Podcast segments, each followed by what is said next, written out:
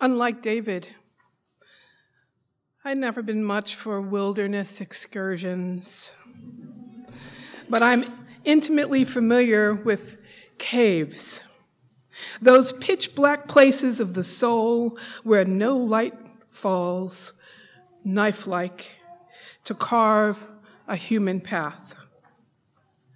Instead, I'm left to stumble forward, nerves and muscles clenching at the skitter of rats and the otherworldly screech of bats passing through. Oof.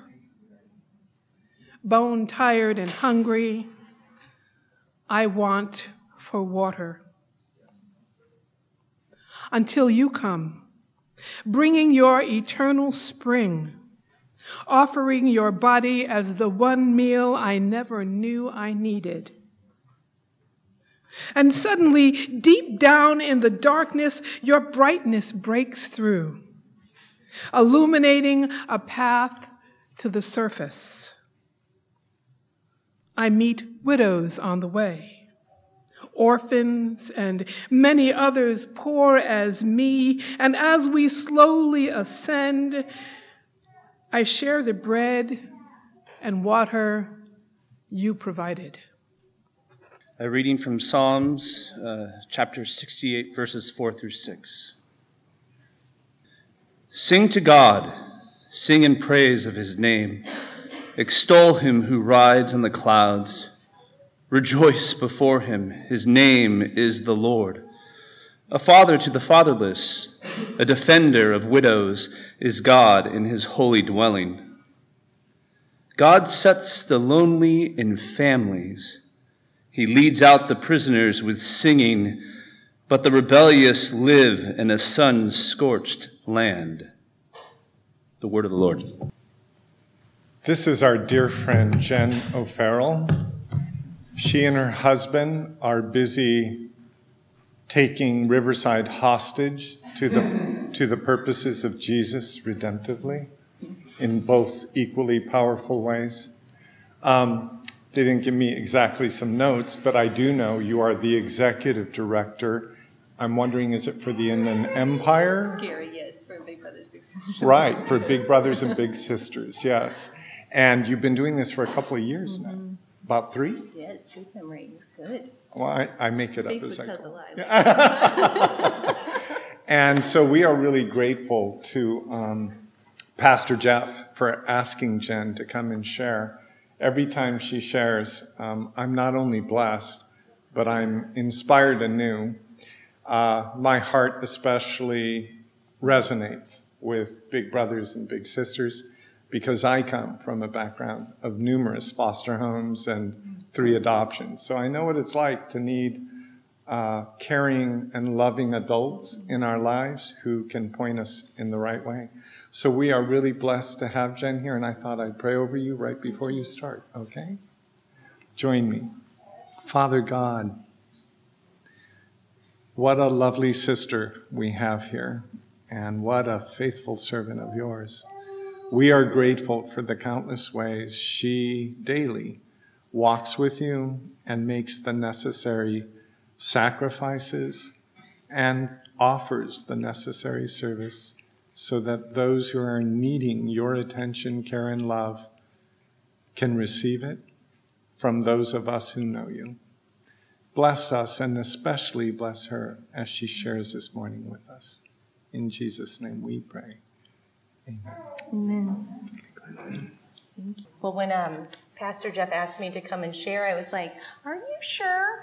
Um, I feel like my, my, my life is just uh, probably more in chaos than I think anything else. And so I thought, I was like, okay. And he's like, he's like, I don't lie when I pray, when I say I pray. And so he's like, I prayed and your name came up. And so I feel honored to be invited to your family this morning and honored to, um, I think, share a little bit. He had asked me, I think, in, in the lens of which I do every day is about um, mentoring youth, um, to talk a little bit about that and to share a little bit about his stories and to um, kind of, I think, um, bring to mind what, what he feels like God wants me to lead in this this morning. And so when I was thinking about mentoring, um, it's really about relationships. And so um, if I may, I feel like in, in a very relational way, it makes sense for you to know a little bit more about me because this is what we, we do, and it feels, um, I know some faces in the room, but I don't know, know everybody's, and so in order, I feel like, for us to share this morning, I'd love to share a little bit about myself so that you have a better understanding of, of where I'm coming from, so that we can um, go forward in discussion, conversation, and, and hopefully walk away inspired, challenged, and, and renewed. Um, So I'm the daughter of Mark and Sharon. Um, I've grown up in Riverside for the majority of my life, minus like four years of my life. Um, I'm the wife to Damien for fifteen years this December, um, and the mom to Marley, who is three. And unfortunately, they are both ill. Um, and so this is why they are not, because I told them, please don't contaminate all of us and just stay within our home. Um, I'm the executive director of Big Brothers Big Sisters of the In- Inland Empire, and we're about mentoring at-risk youth and changing futures.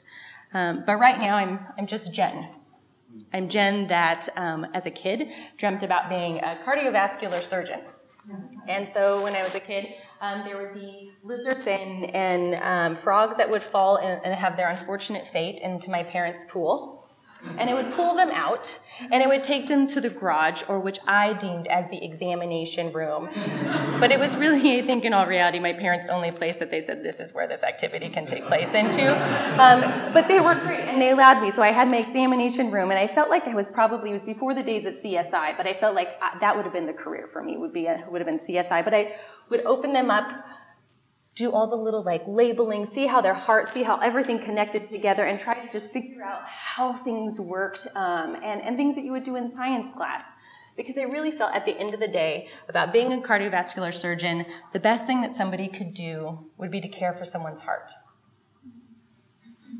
I didn't realize flashing forward that for me that was more probably figurative than literal. Um, I realized that while I want to encourage female into STEM and different things, I realized that probably wasn't my suit. I'm a little other-brained, and so um, following in the career of doctor was just not where it took me, but I realized that I wanted to be a part of kids' lives, and I wanted to be about heart changing and be able to, to create transplants when necessary, but to really support and engage and fuel the strong hearts in our community that, that already exist. And I realized that I wanted to be a part of kids' lives um, that didn't get to grow up with many examination rooms like I did, um, that didn't get to grow up and play soccer on two teams year-round for the most of my life. And now having a three-year-old that's entering dance, my parents were so good to me because I had no idea how long that took of their life. And I was like, amazing. So now on the parent end, I'm a little petrified. Um, and having the narrative that graduating high school and going to college is just what we do. That was a narrative. That was just a common reality in my home. There wasn't a question otherwise. And then I, I was offered to be able to dream big, to see the world, and to not only see it, but to say, I can contribute something to it. And I realized that is what not every kid wakes up getting to do in the morning. That's not the opportunity that they have, and how do I get to be behind those kids to fuel the, the fire that's within their hearts? Yeah, okay, good, click one. I'm learning this as we go. Um, so some of it is Mother Teresa that I've walked into, and to Gandhi, and to Martin Luther King, and of course, the one that paved the way, showed the way, Jesus. These were the inspirations that have challenged me. And I put a little side note of Jesus as a collage because I recognize historical Jesus has lots of different pictures and images of what we all think he looks like or thought he looks like or contextually. So that's why he has a collage more, so that hopefully I got a little bit of what everybody kind of thinks about him. Except I didn't put in, um, there was an African-American Jesus, and he was the only one that I didn't put in. I, I did, I did, I did.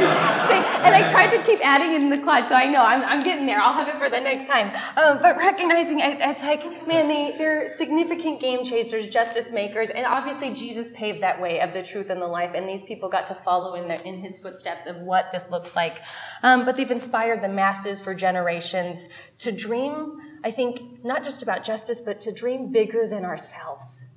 I mean, I think that's when I come down and, and read the stories of the scriptures, that's what the prophets called us to. That's what Jesus exemplified, is dreaming bigger than what we think we have the ability to do in ourselves and living that out in a tangible way. But they also painted acts of service and leadership, servant leadership, to where they really, I think, showed us what it means to be people doing things that hold the fabric of our community and communities together, and ways in which that we can be lived into. By the same breath, why we've known their faces forever, why we've been inspired and challenged, I'm sure, in our own personal journeys, I'll be honest, I think in some ways they're a mind trap for us. I think in some ways we begin to build them up um, of what that looks like, what you have to do, what career you have to be in, what position you have to be in, that we almost, I think, have self-expectations that we place on ourselves, or we have community expectations of what we think the community thinks we want, or our family thinks we want, or the expectations out there, or even, I think, in some ways struggle with self-deprecation. We don't have the ability to contribute in which like they did. Um, I'm going to hold on to those thoughts because I'm going to bring them back a little bit later, but I think some of those things is this mind trap that we've placed them so in a, a place that we minimize the gift in which we can bring to the table every day. And so in thinking about relationships, there's one man that comes to mind that I feel like really talks in the essence of relationships and how do we begin to, to have dialogue. And so we had the privilege, actually, um, U C R holding Robert Putnam, and I learned at the City of Riverside Library, too, I'm giving books um, as we connect all around, um, but came to speak. So if anybody knows Robert Putnam, so really, I mean, bowling alone has been his tradition, but um, of really his new book of Our Kids, The American Dream in Crisis, fantastic book. But I bring this up because of his researches about relationships and the breakdown of relationships that are taking place. His case stories, his research really shows a stark and frightening reality that our society is the most divided than it's ever been. And that scares me a little bit. And when I say divided, I don't mean, I think in the context of what we hear in the news, of the ninety-nine percent and the one percent divide. I'm talking about the other divide that's taking place amongst educated parents and kids that would live within those environments where they're going to school, they're being read to every night, they're seeing, they're going into dance, into soccer, into other things, and to the families that are living on the edge of economic survival. We have a huge disparity of these two worlds that are taking place beyond the ninety-nine percent and the one percent. And it's having a very, very systematic default. I think many of us that are educators in the room are seeing this layout within our kids. We have two different classes of kids that are coming through, and one that is shining through and others that are just trying to, to make it and to survive. And so one of the things I think I want to touch on is this opportunity gap that that is that's a pivotal reality to us. And it's happening in our city, in our community, and in our region. And I think while um, I think the great scripture in Jeremiah, where we start with a little bit of a downer, but I'll tell you the beauty is that the people of God always rise up. And the people of God become those bridges and conduits. And that's what I hope to, I think, touch on as, as we move forward. But I want to touch on a few things because I think some of the things that Robert Putnam talks about that I think I really um, hit home was he talked about, he's like, I never placed myself in a family that was rich. So he redefines what rich looks like. And the reality of all of us in this room are rich in comparison to the two to the two divided worlds that we're seeing. Because he talks about a lot of times what kids, we're seeing patterns of kids growing up in rich homes is that they're in two-parent homes. We're seeing more and more less kids that are in poverty that aren't growing up with any parents or one parent solely. And so when I talk about widow, when I think when we think about widow, I want us to broaden the idea that widow's a different person in our context, in our in our generation. That in the widow of the times of the Bible, we are talking about lots of wars and civil wars and the loss of husbands. But in this case, our loss is we're talking about a loss into um, imprisonment of husbands. We're talking to a loss of women that are just have been single. And so I think to expand our view of widows to this broader context of what makes sense in our culture today is that we have women that are doing a lot of things alone and carrying the burden and need support and guidance in a different way in which um, we've been able to give. But more likely, parent, kids coming from two-parent homes are fifty percent more nurtured. We now have the study too, than, than kids with growing up with a single parent household. And I'm not saying that single parent households are wrong, so I don't want us to walk away and be like, this isn't, but I'm just saying it's a different struggle. It's a different reality, and, and hopefully we can see some of those things. So how does this fit into the world of mentoring? And so in my world of mentoring, um, what we see is that I think in, cap, in, um, in kind of breaking it down for Robert Putnam um, of this divide is that nine million kids are going to turn nineteen and never have a mentor come into their life. Nine million. How many of us in a room have had somebody give life to them and be a positive role model, a, dis- a disciple in their life, a mentor in their life? What I've learned now is that this is truly a, a luxury. It's not, it's not a, it's not a norm anymore. I think in many ways, and Robert Putnam would say twenty years ago, it was a norm. Kids were connecting with other people all the time, no matter if they were affluent, if they were middle class, or if they were poor. Because of the gap, because our lives don't cross paths as much, we're seeing less and less of a connection of kids being able to have a mentor, being able to have somebody that connects. But it's not just a connect. What we see, at least in our in our studies of kids that we serve, um, is that all they know is their three-mile radius, their three-block radius. And all those people in their three-block radius are in the same story that they're in. They're fighting for ends meet. They're on economic survival. They're putting, they're doing everything to keep the lights on and food on the table. And what we're not seeing is them connecting to church, not because they don't want to go to church, but because they don't have the means and opportunity or time. We're not seeing them anymore in extracurricular activities of sports, uh, and due to cost, due to who's going to drive them there, who's going to take them there, who's going to be the one that's there. So what we're seeing is that this kid that used to, twenty years ago, find a mentor through a coach, through an after-school program, through a church, they're not they're not showing up to those places. And not because they don't want to, but because the reality is our families are so burdened down that they're not able. And it's kids like Abdul. So I picked my two favorites that are on our wait list. Um, not that we should have favorites, um, but but, um, but Abdul, so he's twelve, lives with his mom, um, and he turns to technology. This is what he told us. It's like, I watch a lot of T V because I don't want to go outside in my neighborhood, and I don't have any other friends to play with. Mom's working six jobs. He has no places to go. He has no one to take him. He has no opportunity to, to connect with anybody else except within his sphere and in the in the three-block radius or apartment complex that he has. The next is Eddie. Eddie's nine. He's one of six other siblings. Single mom, same thing. She's got four jobs, making ends meet. Um, and his biggest thing is he's had to share everything from his socks to his bed. And he'd love a mentor because he can call somebody his own thing, his own, have some identity outside of his family, have somebody to rest upon, to guide on, to have a conversation with that isn't about taking care of or being a part of the rest of the family. But what we also know that Robert Putnam highlights is that children watch about five hours of T V a day on average. Not all. My child gets two shows, but there's a difference. I'm I'm I'm able to have the brain space because there's two of us in the home to and able to engage, um, but five hours. So you go to school for how many hours? The rest of your day is built to a T V. And so my concern, the thing I pray and I wrestle with God all the time, is that how do we connect? Because if not, the connection we're going to have. And I say this as a funny joke, but I also say that this is what's guiding our kids. And they're silly and funny, and I keep up on some things that they do.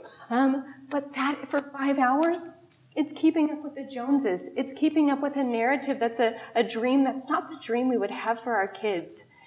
But how do we connect with them when our worlds are not connecting to each other? And so while we have a dilemma, I truly believe that we have an opportunity to rewrite the narrative. And I think that's the beauty of what we've seen in the prophets and the stories and the scriptures is that we've had the people of God rewrite the narrative to say, we will no longer stand for letting the orphan and the widow and the poor be oppressed. We're going to come alongside and move things forward. And why we didn't necessarily, why they may not be orphan, um, most of our kids are making fifteen thousand dollars, their families making fifteen thousand dollars less annually um, for families of five. We're talking about families that are paying and making everything to keep ends meet so they don't have the broadband to think beyond and dream beyond. We talk about if we can get our kids to think two weeks out, we've succeeded because now they can dream a little bit versus wondering if food is on the table, wondering where they're going to sleep, wondering what's going to be done. And why we may have these role models, I really believe that there's a change. And so I'm going to go a little bit... Um, theoretical for a second and go to the idea that Robert Putnam talks about, but also many other people of, of, of social capital. Our city thrives. I just heard Mayor Bailey share the other day with, with a group coming out of the social capital has really been the beauty of what makes Riverside run in many ways. Has made us that we're a big city, but a small town feel, that reality is because we're connected, we're relational, we're working face-to-face with each other. And so social capital, so this is the pretty grid. So those of us that are more visually oriented, um, this is my time. So if we are the blue person, social capital is our network and resources around us. Who is connected to us that can point us in a direction? If I'm a kid that's in middle school and I want to take a photography class, but I don't have a camera, I'm not going to necessarily do it, but maybe somebody in my network does. And I can borrow a camera to be able to take the photography class to just experience a new thing. But what we see from the kids that are in this divide and in this opportunity gap is that they don't have in their network anybody else that can really provide that. And you may have your anomaly that come to the teacher and say, do you know someone I can borrow a camera or have a camera to do? But that's the anomaly kid that's coming out to really to look into things. But for those of us that are linear thinkers, the next one is for you. So the linear thinking, oh, but two boxes are gone. It's all a void now. Um, so social capital, then in the, re- is the reality is the first box on the kind of pointed up is resources. And so our network is our resources. So in our networks are our connections of whether they're resources that someone has talent, someone has time, someone has the ability to connect me to somebody else. And what we're seeing is that the opportunity gap is that our kids that are on the other side have an isolated circle. Their reach, their connection doesn't allow them to see opportunities of jobs, of careers, of learning experiences. The fact that when we put our kids into sports and extracurricular activities, they learn so many soft skills that make them more able to get jobs in the future that our kids don't have when they're not involved in those things. And so the first is resources. The second is the type of people in your network. So our kids in the three-block radius, drugs, people surviving poverty, potential gang affiliations, they're not getting out. They're not getting out of that circle because that's the circle in which they have their network and connections. And then the third box, I didn't put it in my notes. What was the third box? um, Those moments, moments. Um, the third box being the the trust that's within those. That's what it is. So in the sense that you and I have a trust, but maybe you and I don't, but they're the only two people in my network. So now my network has trimmed down to the basis of someone I have trust with or someone that likes me or someone that receives. So you may have a network, but if the quality of those relationships aren't strong or aren't healthy, um, that's going to limit their ability. So all that to say, what does that actually mean? Um, what it means in the next slide is I take us to Isaiah. So that's the social capital theory, but what does that look like for us? And what that looks like for us is the simple prayer that Isaiah said, here I am, send me. Because Isaiah was in a similar, similar situation where in the, the, the reign of King Uzziah, they had the most capital. So this is my history side coming out. Um, most capital coming in. They had the most trades coming in. They had so many financial resources. They were thriving as a country. They were huge in money making, but what they saw was this huge divide widen up, where people continued to make the money, were the same people, and the poor just got poorer. And what Isaiah said in the, in the many sense was he was brave enough to say, here I am, send me. Brave enough to say, how do we rewrite this story? Because what we're going to see is wars and violence. We're going to see kids in our in our context slip through the cracks over and over and over again.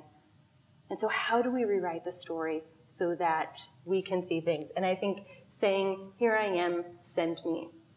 And I'm going to talk about, I think, the, the, the prayer from Isaiah of how lovely are the feet of, of those in which who bring good news. On a side note, I got to a, a, a intercessory prayer session in New York probably ten years ago, maybe even fifteen, maybe it was pre-Damien, who knows.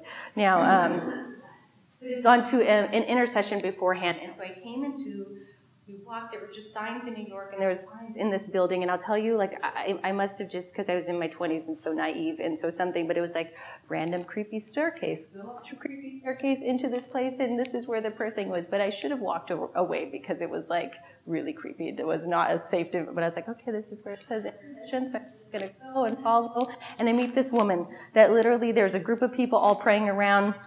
But she comes up to me and pulls me to the side and says, I've been meaning to talk to you. Yeah, all of your faces, that's how I was. I hope I looked not as scared probably, but I was like, all right. She sits me down. So I sit down and she goes directly to my feet and says, where your feet are is your ministry. When you lose sight of that, you lose sight of the people around you to give and to bring hope and to justice wherever your feet are.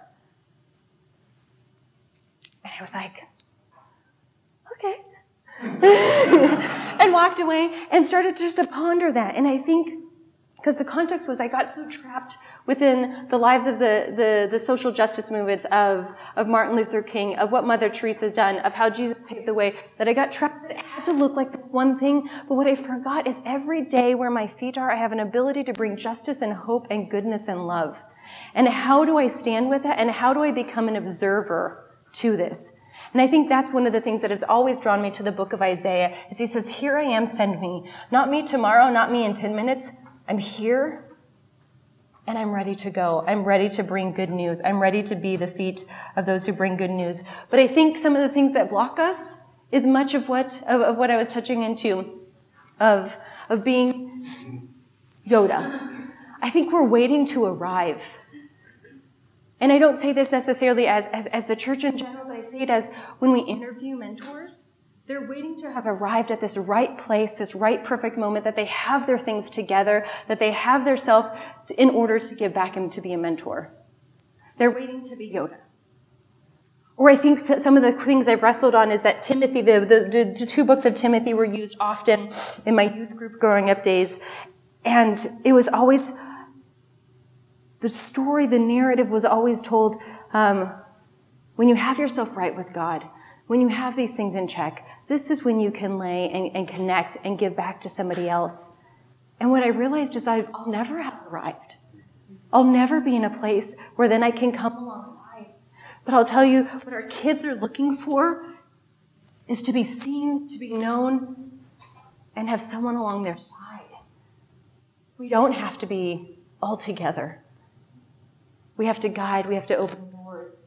And what we have is the wisdom and the social network that they don't have to connect them to bigger dreams than they wouldn't have dreamed before, to connect them to people that they wouldn't have ever met before, and inspire them in ways in which they thought could never, ever be possible.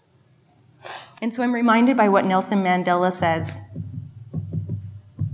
Once my computer wakes up, um, that our deepest fear is not that we are inadequate. Our deepest fear is that we are powerful beyond measure. It is our light, not our darkness, that most frightens us.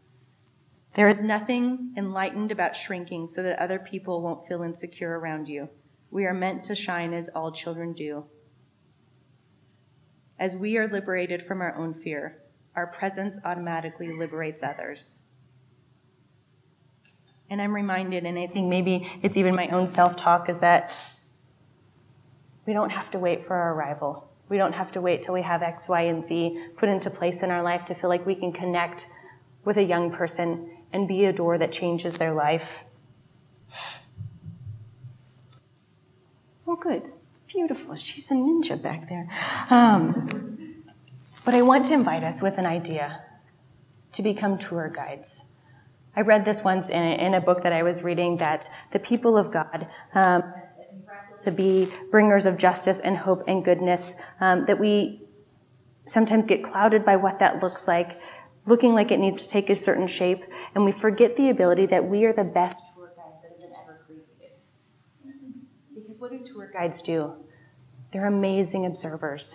They're taking note of the people and things around them. Everybody that's in their group, ensuring that they're captivated, that they're inspired, that they're in touch, that they're included, that they're participating. They're noticing, and then they're touring them. Look at the details.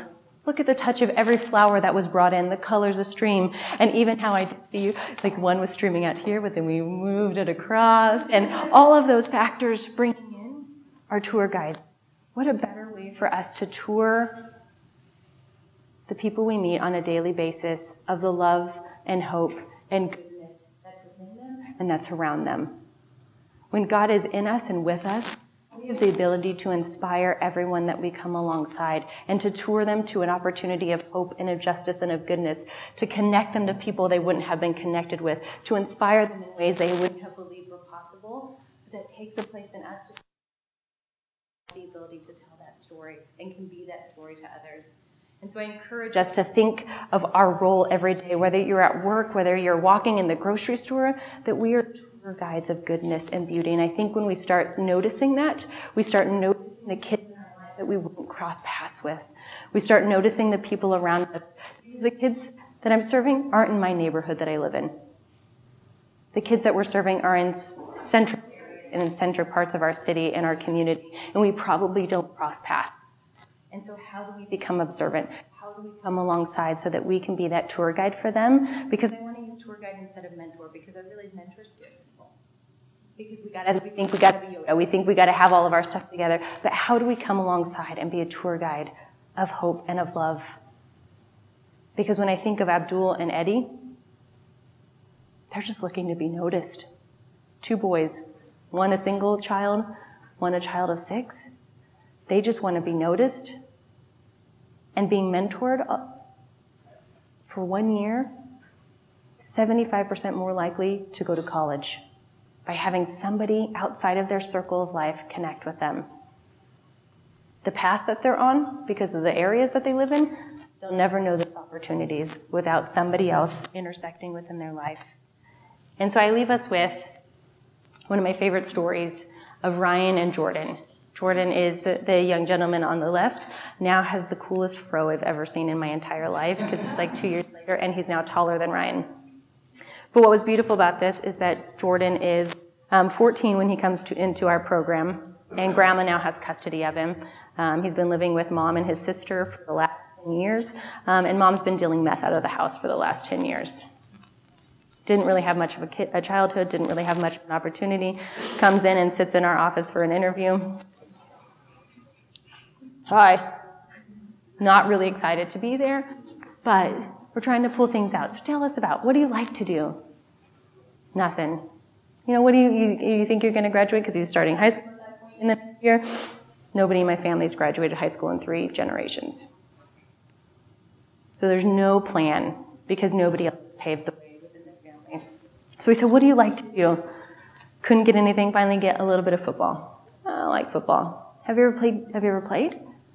No. Do you own a football? No. Have you played catch? No. thirty-five percent of the kids we serve have never played catch. Simple, simple acts that really develop us in confidence and a bunch of other things. And so we connect him with Ryan. Ryan comes to him the first time that they meet and, and says, so I hear you like football. Jordan's like, yeah. Mm-hmm. How about you? We come to my CrossFit gym and we work out. Let's get you to try out for football. Think about it. Exactly. Think about it. But in that think about, where he doesn't seem interested, he's interested because somebody's challenging him to something he's never been challenged for, but now created an opportunity. That opportunity gap decreased just a little bit because what is he going to that he would never have the ability to go to before? A gym. And a gym to train, to meet other people, to into Ryan's world that he would have never had before. So they trained all summer. I told Ryan it was really selfish just because he likes to work out anyhow, so now he's just taking. And so, yeah, but Jordan tries out for football. So then he tries out for track because all of a sudden he's got confidence. I did one thing and I was able to do it. That's not going to graduate high school now has two involvements, and those of us that are educators in the room know that if a kid is involved in school, they're more likely now to graduate when we have connection in. So now we have a kid that all of a sudden is, and I, I met them because they were actually, um, you were our main, the main speaker for the Riverside County um, Mentoring Task Force. I nominated Ryan as one of our mentors of the year. Um, and Jordan's like, I'm sitting next to Jordan, he's like, hey, guess what? I'm going to be an engineer. I was like, of course you are. And he's like, he's like, because I like school. And I was like, I know it's shocking, isn't it? Um, and, and so, but he's telling me, he's like, and guess what? Ryan's taking me to see his friend. And that was kind of like it. And I was like, Ryan, can you fill in the rest of the blanks? What are we doing? What, what friend are we seeing? So it just so happens that one of Ryan's closest friends is a professor at U C L A in the engineering department. And this kid that has three generations of non-high school graduates is now touring, having a private tour of U C L A's engineering school. Because their opportunities were closed, the gap closed, because there was a social network around him that invited him into a network that he didn't have before to now have dreams. His sister was the first in their family in three generations to graduate this last year. He will be the second. And that's changing poverty, it's changing a child, it's changing a family, and it'll change our community because one person showed up and just did what they normally do, connected him to the world that he was connected in, and Jordan thrived. And so I leave them today with the opportunity to recognize the strength we have in our network, to recognize that where our feet are is our ministry, to recognize that there are people that are hurting, that we don't necessarily see, but if we have our tour guide glasses on, we will notice them and see them and point them in ways of hope and in justice and in love. And so thank you for having me share, but I do want to pray, if I, if I may, um, for us. You were good. You were good. You remind us what it means to be brave, what it means to be hopeful. And I pray that you ignite our feet, you ignite our eyes to see our streets, our city, our grocery stores, our work with new lenses, that we may be tour guides of hope. Maybe we take footsteps that bring justice and goodness and mercy, and we may walk always humbly alongside with you. Thank you. Amen.